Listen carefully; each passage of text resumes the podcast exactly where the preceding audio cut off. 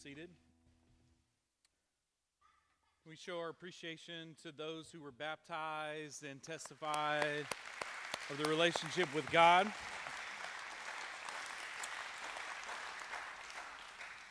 My name is Jamie Lamato, and I'm one of the elders here at Pillar until after today. And so today is our last Sunday here as a family, and we will be moving to Front Royal. And as of yesterday, we were voted in as the next lead pastor of Mosaic Church of Winchester. So excited about that. So you say, why all that? I don't know. All I know is we looked for a house. We kept trying to look for a house. We had houses fall through because the market's crazy. And we extended our search a little farther out. And we're able to step into a house that was in process of being built. And God has really blessed our family with that. And in the midst of that, I talked to the elders of Pillar and was talking to Colby and Clint, and I said, you know, we're moving, and it's an hour and a half is probably a little too far to drive to come to Pillar. And they said, well, where are you going to go to church? And I said, we haven't figured that part out yet, but God will open up a door. And Clint immediately, like Clint does, says, hey, there's a church in Winchester that's looking for a pastor. Would you be interested in that? And so we began conversations with them, and over the last couple months we've been in and out from here, and that's because we've been there. And so they voted 100% in favor. So it's a pretty rare thing, according to Clint. It doesn't happen, so we're super thankful for that. So hopefully it goes good, everybody is in favor, and I'll just tell them if it doesn't, it's your fault, you voted us in. So we're going to be in Ephesians chapter 1 today. We have a lot of ground to cover, but we're going to be in Ephesians chapter 1, verse 3 through 14. So let's read God's word together. It says this: Blessed be the Father, God and Father of our Lord Jesus Christ, who has blessed us in Christ with every spiritual blessing in the heavenly places. You can underline that phrase right there. He has blessed us in Christ with every spiritual blessing in heavenly places. That's our big idea today, and we're going to build off of that. Every spiritual blessing finds its source in Christ. Let's continue reading. Even as he chose us in him before the foundation of the world, that we should be holy and blameless before him. In love, he predestined us for adoption as sons through Jesus Christ. What a beautiful picture of that in the baptisms that we saw this morning. We've been adopted into his family. We are now a part of his family. That's a really great place to say amen. All right? Thank you. Right over here. So, in love, he predestined us for adoption as sons through Jesus Christ, according to the purpose of his will, to the praise of his glorious grace, with which he has blessed us in the beloved. In him we have redemption through his blood, the forgiveness of our trespasses, according to the riches of his grace, which he lavished upon us in all wisdom and insight, making known to us the mystery of his will, according to his purpose, which he set forth in Christ, as a plan for the fullness of time, to unite all things in him, things in heaven and things on earth. In him we have obtained an inheritance, having been predestined according to the purpose of him who works all things according to the counsel of his will, so that we who were the first to hope in Christ might be to the praise of his glory.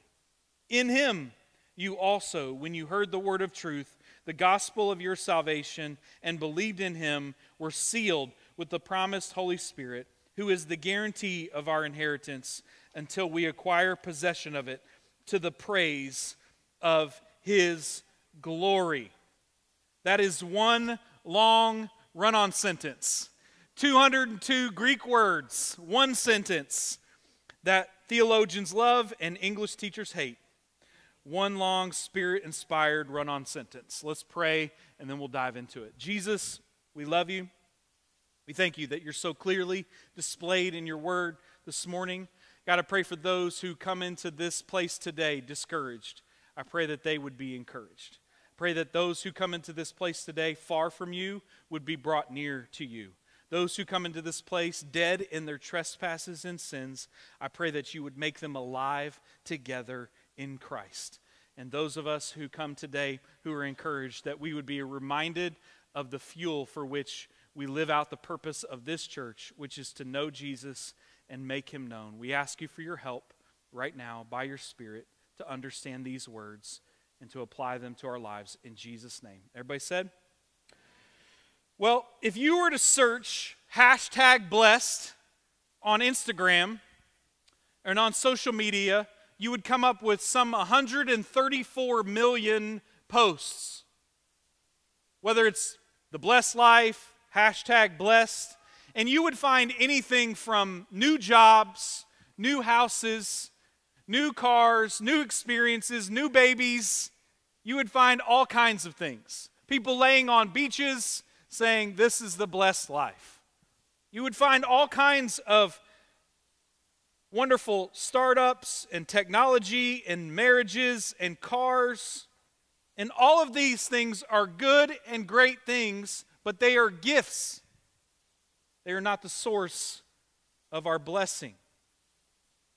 It seems to me that when you make this search, it implicitly says that this is the only way that God blesses us, is if we have these things, these experiences, that we have a life full of power and popularity and success. Could it be that the blessed life has been redefined and that we need to be brought back to the real definition of what it means to have a blessed life? Paul here in the book of Ephesians is drawing our attention back to what the real blessed life is, what blessing really is. You see, we live in a world that's seeking to redefine what blessing is and where it's found. The definition of this blessed life is really about the accumulation of possessions and experiences. And it's what fuels what is known as the American dream, the blessed life.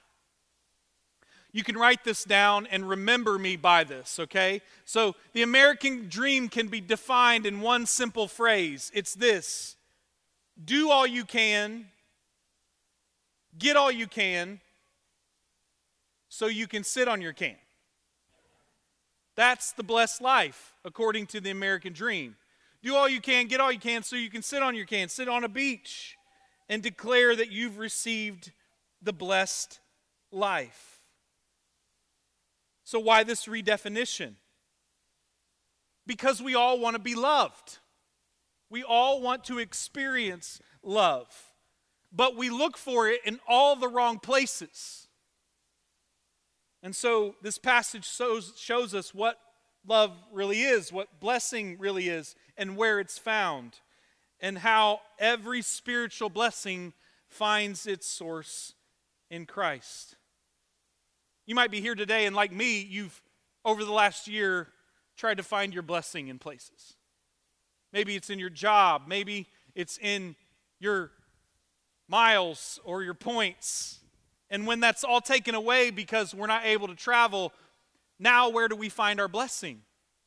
Maybe it's in your kids. There's nothing wrong with kids. We got a bunch right here. It's amazing. And we got some more over here. And we're thankful for them.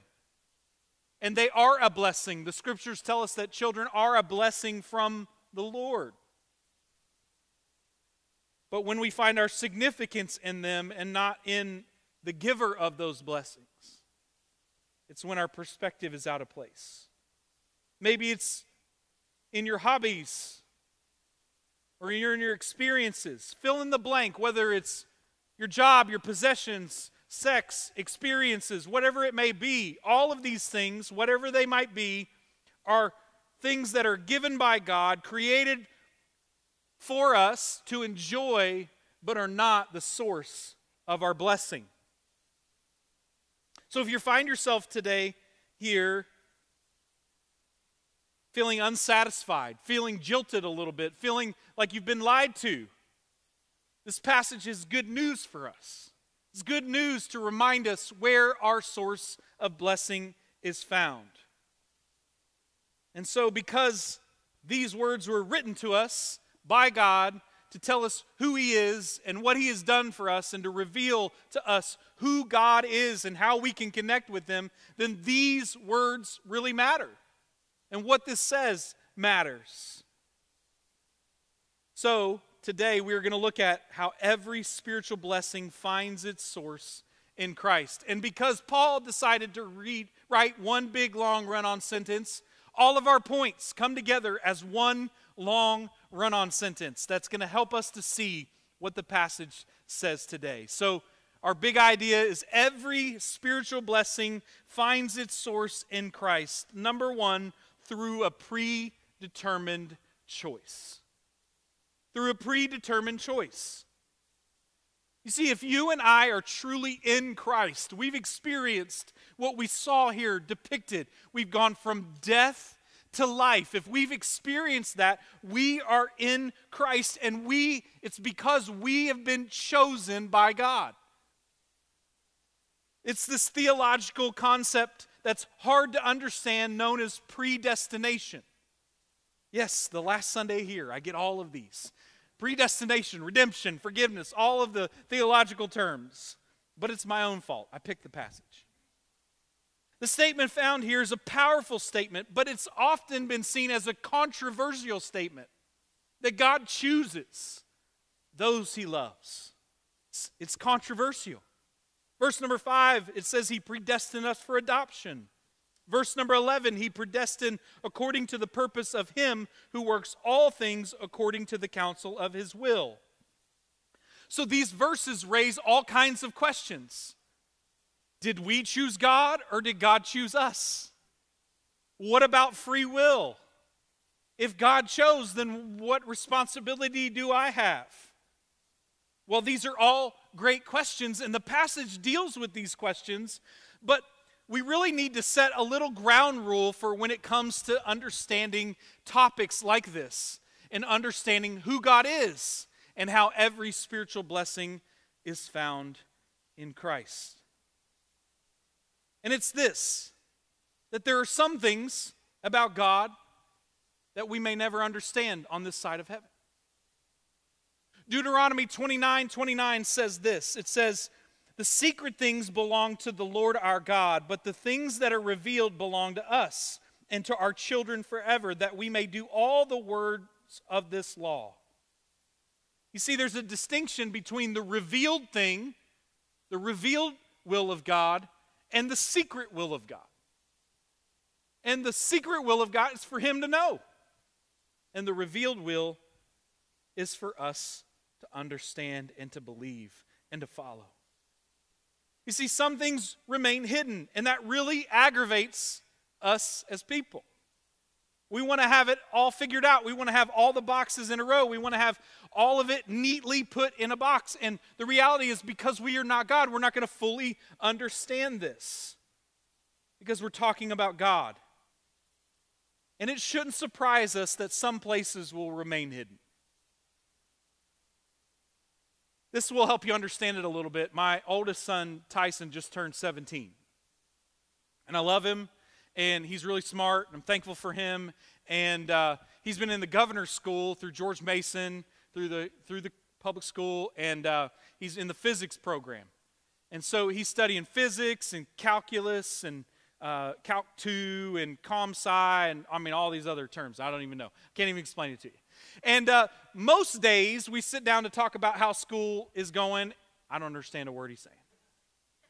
Not one word. Not even one phrase. And so because I don't understand it, it doesn't mean that I don't keep asking and don't keep seeking and don't keep trying to understand where he's coming from and what he's passionate about. You see, the reason why I lean in and press into the thing I don't understand is because I love him. I love him. And so I press in and I seek to understand, but often I simply have to go for the ride and embrace the mystery because I don't understand. And when it comes to this idea that God predestined, in eternity past, those who would trust in him, believe in him, we have to embrace the mystery in that. That I don't fully grasp it. I don't fully understand it. Certainly there are theologians that are much brighter than I who can help us understand it better. But the heart of this passage is the phrase that comes next at the beginning of verse 5. In love, he predestined. You see, from eternity past to the present and all the way into the future until time ends, God has lavished his love upon us as human beings. And it's seen beautifully in Christ. That God would create a humanity who would say, you know what, we're going to rebel against you. And he would say, you know what, I'm going to come and love you anyway. I'm going to sacrifice my one and only son so that you could be in relationship with me. In love, he predestined us. Before the world was ever established, God knew you and loved you. For as long as God has been in existence from eternity past, he has known about you, cherished you, and planned to redeem and save you. What better picture than what we just saw in this beautiful lady from Ethiopia who God lavished his love on her, so much so that he would give her a dream and she would move from one country to the next so that she would come to faith. This is God's love for us.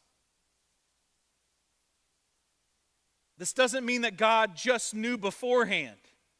It means that he set his love on you before you were even thought up by your parents. This is all an action taken by God out of love for you. And what better blessing than him to set his affection and love on you?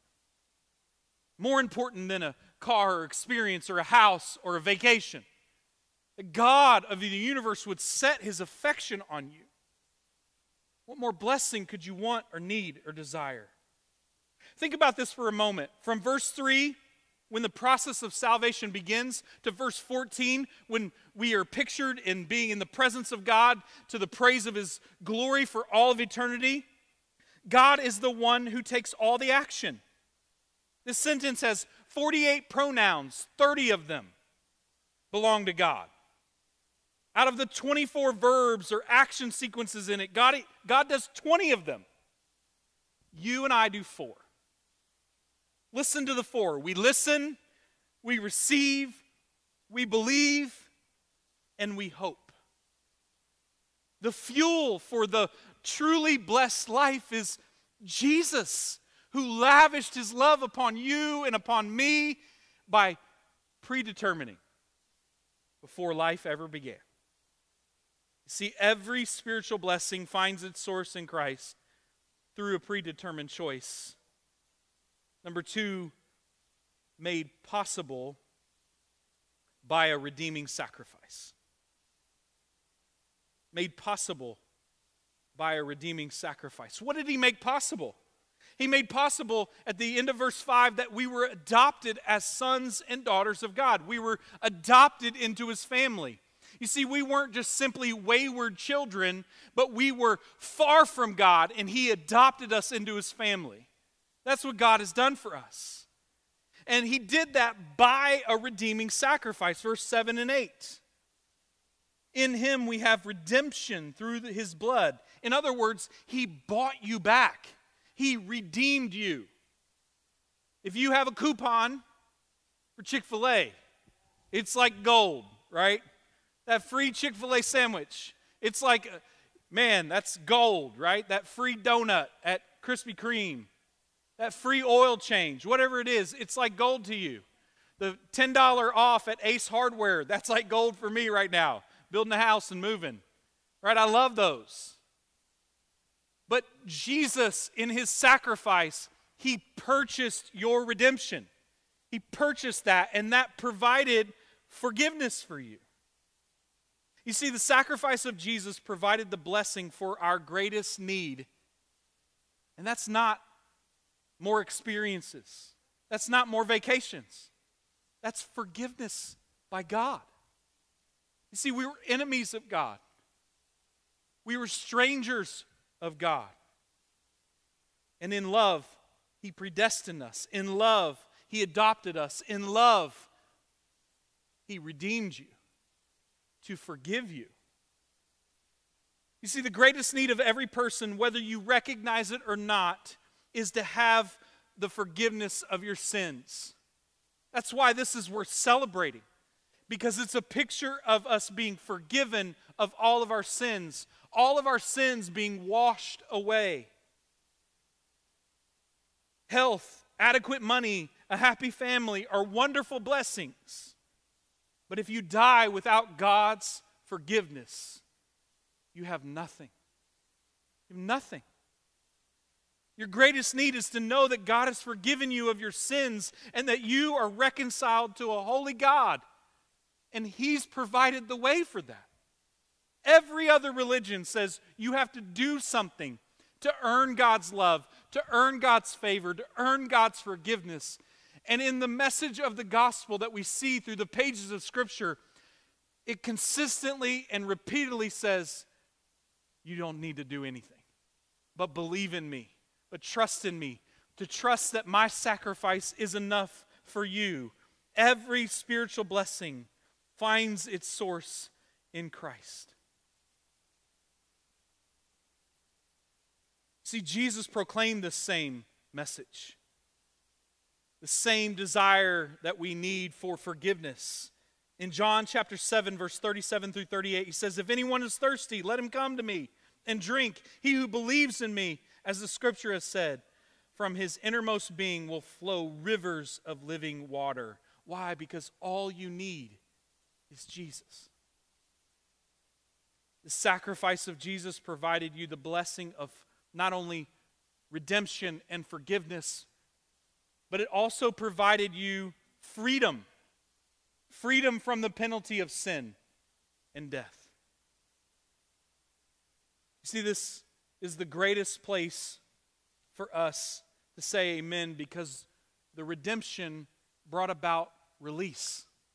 Release from the penalty. Release from what we deserved. Release from bondage. Release from owing a debt that we could not pay. The sacrifice of Jesus provided you the blessing that can be enjoyed right now. So if you're here today and you don't know Jesus, you can receive forgiveness right now. You don't have to wait till some kind of end of service thing where you pray or anything like that. Right now, you can receive the forgiveness of God. Just call on His name and you will receive all the forgiveness that you need. Paul doesn't say, in Him someday you will be redeemed. In Him someday you will be forgiven. In Him someday you might experience redemption if you do enough. No. He says in Him we have redemption. It's our current experience and expression and reality. We have it. If you're here today and you know Jesus, you may not have anything else. You may be wearing borrowed clothes. You might not be sure where your job is going to take you. You may not be sure if you're going to be able to keep your house, or if you're going to have a house or a retirement in the future. But if you are in Christ, you have redemption. It can't be taken away. It's a present reality. It's a current possession. It's your experience. So every spiritual blessing finds its source in Christ through a predetermined choice made possible by a redeeming sacrifice that has been made clear in spite of being a mystery. You see, the fact that the God of the universe would come down and love us, and live for us, and die for us, and save us as rebels, is an absolute mystery. Why? Why would He do this? Why would He do this? Because ultimately, He does have a wonderful plan for your life. Ultimately, He does have a purpose for your life and a perspective for your life. And it's better that we know this and embrace this and become dependent upon this and embrace this mystery See, God has blessed you and I by letting us in on a mystery. And here's the mystery in the whole crux of the book of Ephesians. And it's the phrase that we highlighted as we read it over and over. In Him. In Christ. In Him. In Christ. Through Him. By Him. In Christ. What is this mystery? It's what theologians call union with Christ. That's a mystery. That perfect, sinless, eternal, holy, righteous God would say, you belong to me. I'm in fellowship with you. I love you. You're mine. You belong to me. This union with Christ is a mystery. You see it in the book of Ephesians in chapter 2 and in chapter 3. You see, this union is all about Him. It's not what we bring into it. It's what He has brought into it and bringing us near to Him. You see, the outcome of history is certain, and God has revealed to us in advance that He is going to sum up all things under Himself.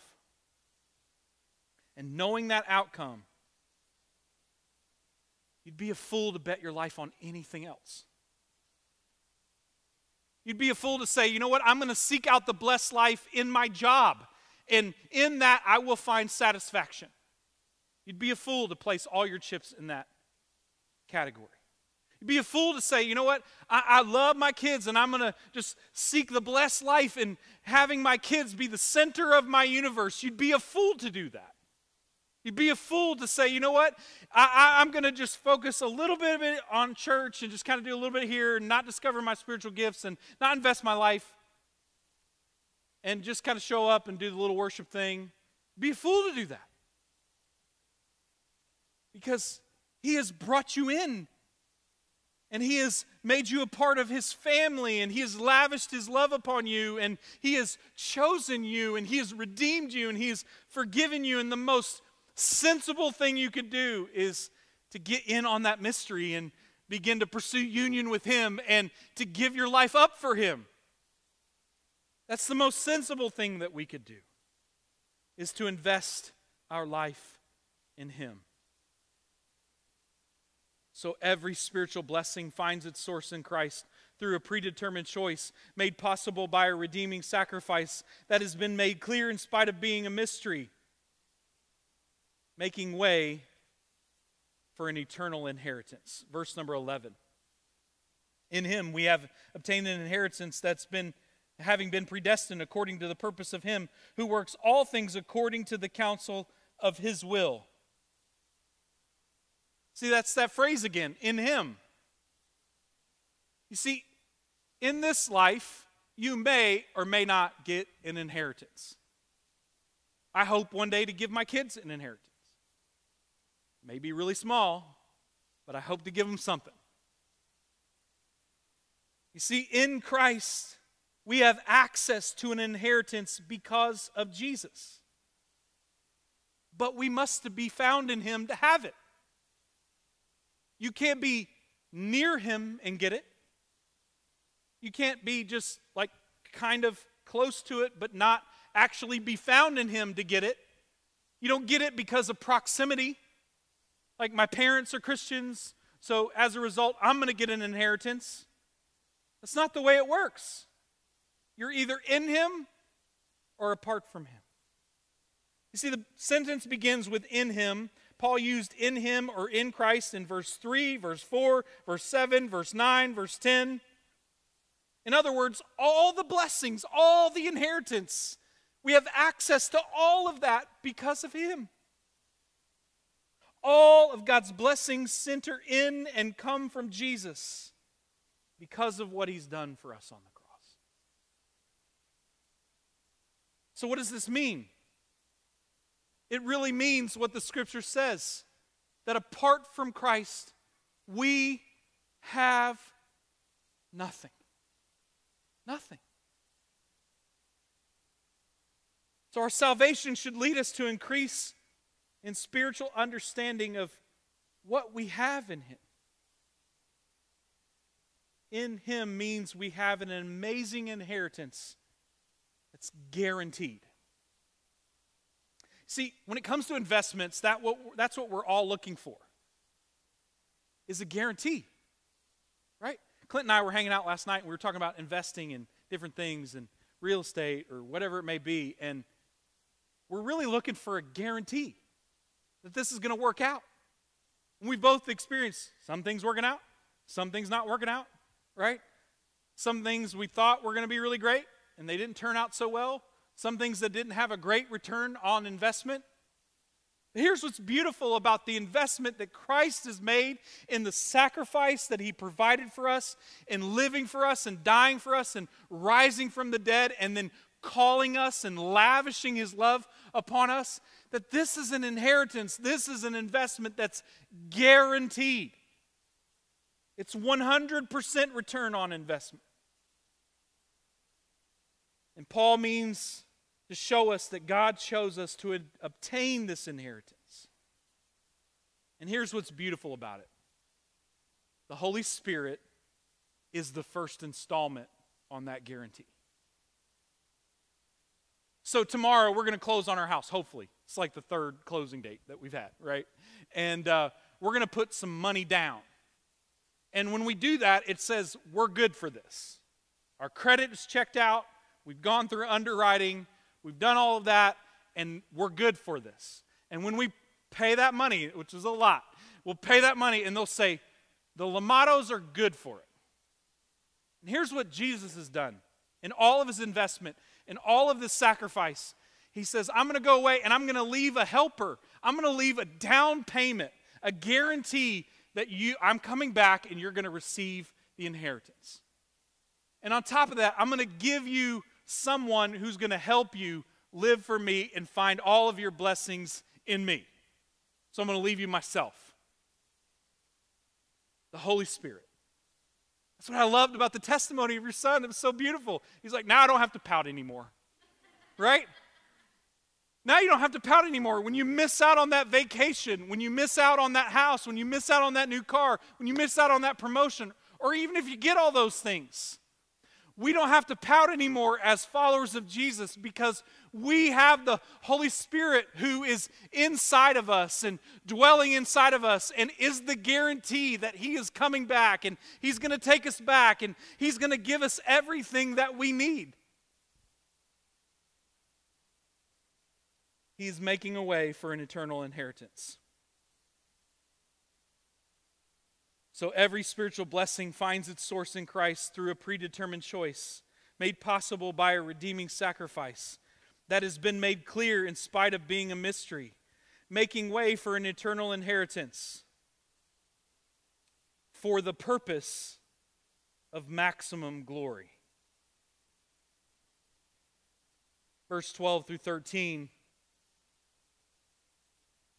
Paul is communicating to us that in him we have the blessing of hope, and the opportunity to put glory in its proper place.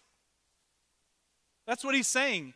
He's saying there's a scale, and the world is trying to outweigh this scale and say glory is things, experiences, it's possessions, it's vacations, it's Instagram, it's the blessed life.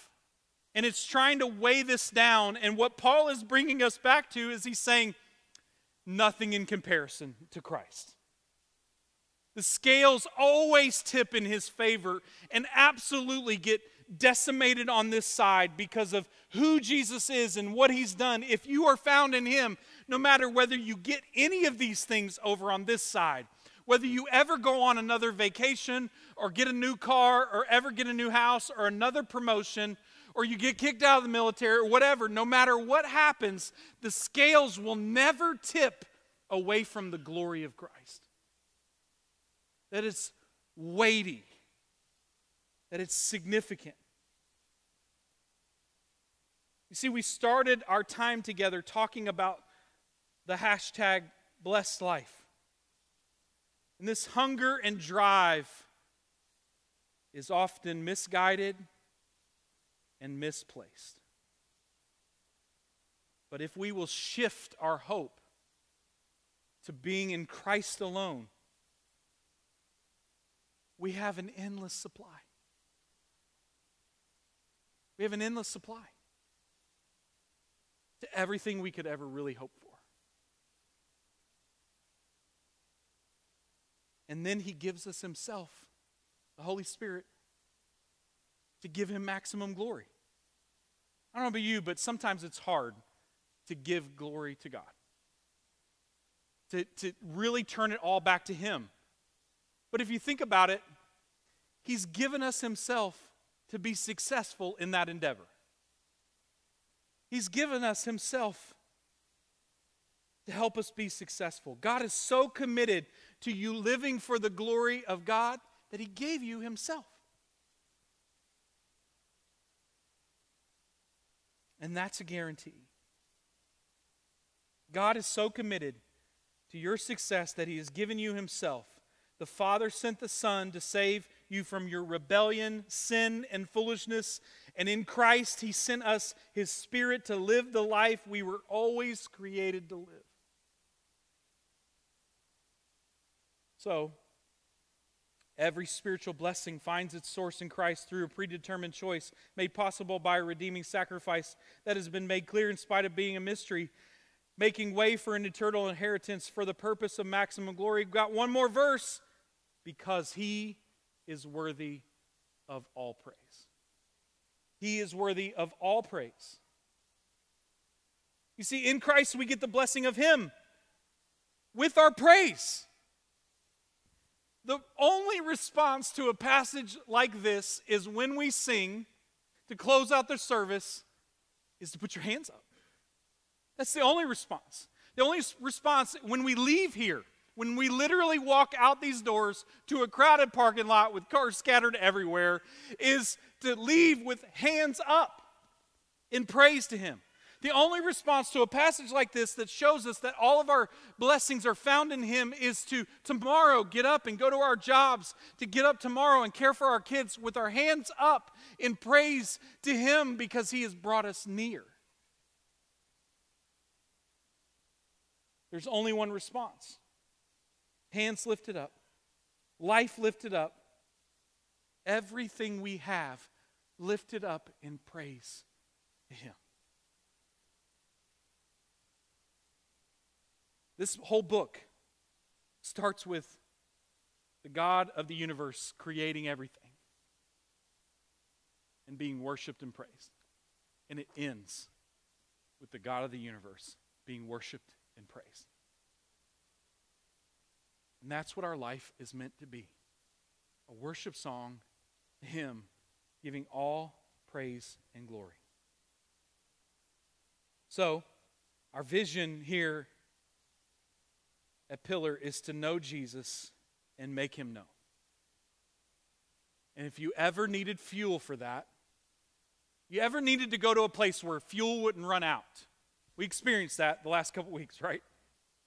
A couple weeks ago, I was at the gas station and scooted in behind a semi that was blocking the outside pump and scooted in. This guy was trying to get to the same pump, and I got there seconds before him. And he began to yell and curse at me, and I just wave, passive-aggressive, you know, just wave. And I got the 87 out, put it in, no gas. Swiped the card again, still no gas. Put it in, waved at him, pulled it back out, 89. No gas, no fuel. Scanned it a couple times. I thought maybe there was a mistake. No gas. Pulled out the 92, almost $4 a gallon. Put it in, got some gas. I'm like, it's working, you know? If you ever needed fuel for this life, it's not found on Instagram. It's not found on social media. It's not found in a new job. It's not found in a new car. It's not found in a new experience, not a new vacation. If you ever needed the fuel for this life and the real blessing that you're in need of, if you've ever needed fuel to know Jesus and make him known, every spiritual blessing, all the fuel you ever need is found. If you're here today and you don't know Jesus, we exist here to know him and make him known to you. And we hope through the testimonies that you've seen, the song that we have sung,